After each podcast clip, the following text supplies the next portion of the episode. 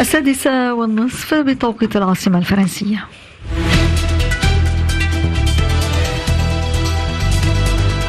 موجز الأخبار من مونتي كارلو الدولية مستمعين هو معك لميس زين الدين. تفضلي لميس. شكرا ليال تستأنف اليوم المحادثات بشأن الهدنة بين إسرائيل وحركة حماس في القاهرة.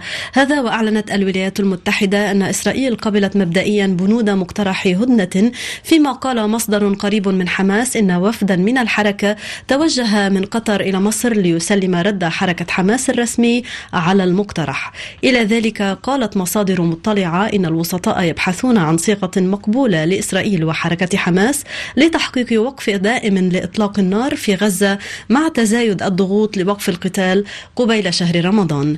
في غزة يتواصل القصف الجوي الإسرائيلي المكثف على المنطقة الحدودية مع مصر.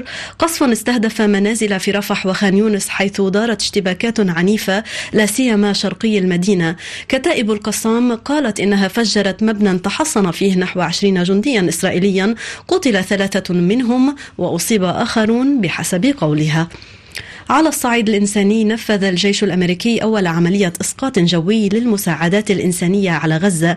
القيادة العسكرية الأمريكية قالت إن العملية الجوية نفذت بالاشتراك مع الأردن وشهدت إنزال أكثر من 38 ألف وجبة على طول ساحل غزة.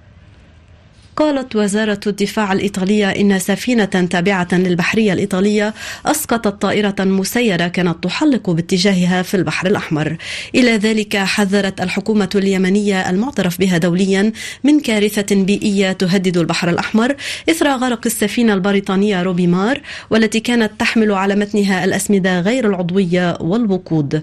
في حين حمل الحوثيون رئيس الوزراء البريطاني ريتشي سوناك وحكومته مسؤولية غرق السفينة.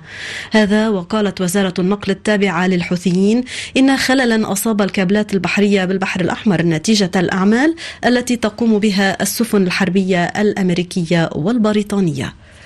في روسيا أعلنت وزارة الدفاع أن منظومات الدفاع الجوي دمرت 38 طائرة مسيرة أطلقتها أوكرانيا فوق شبه جزيرة القرم.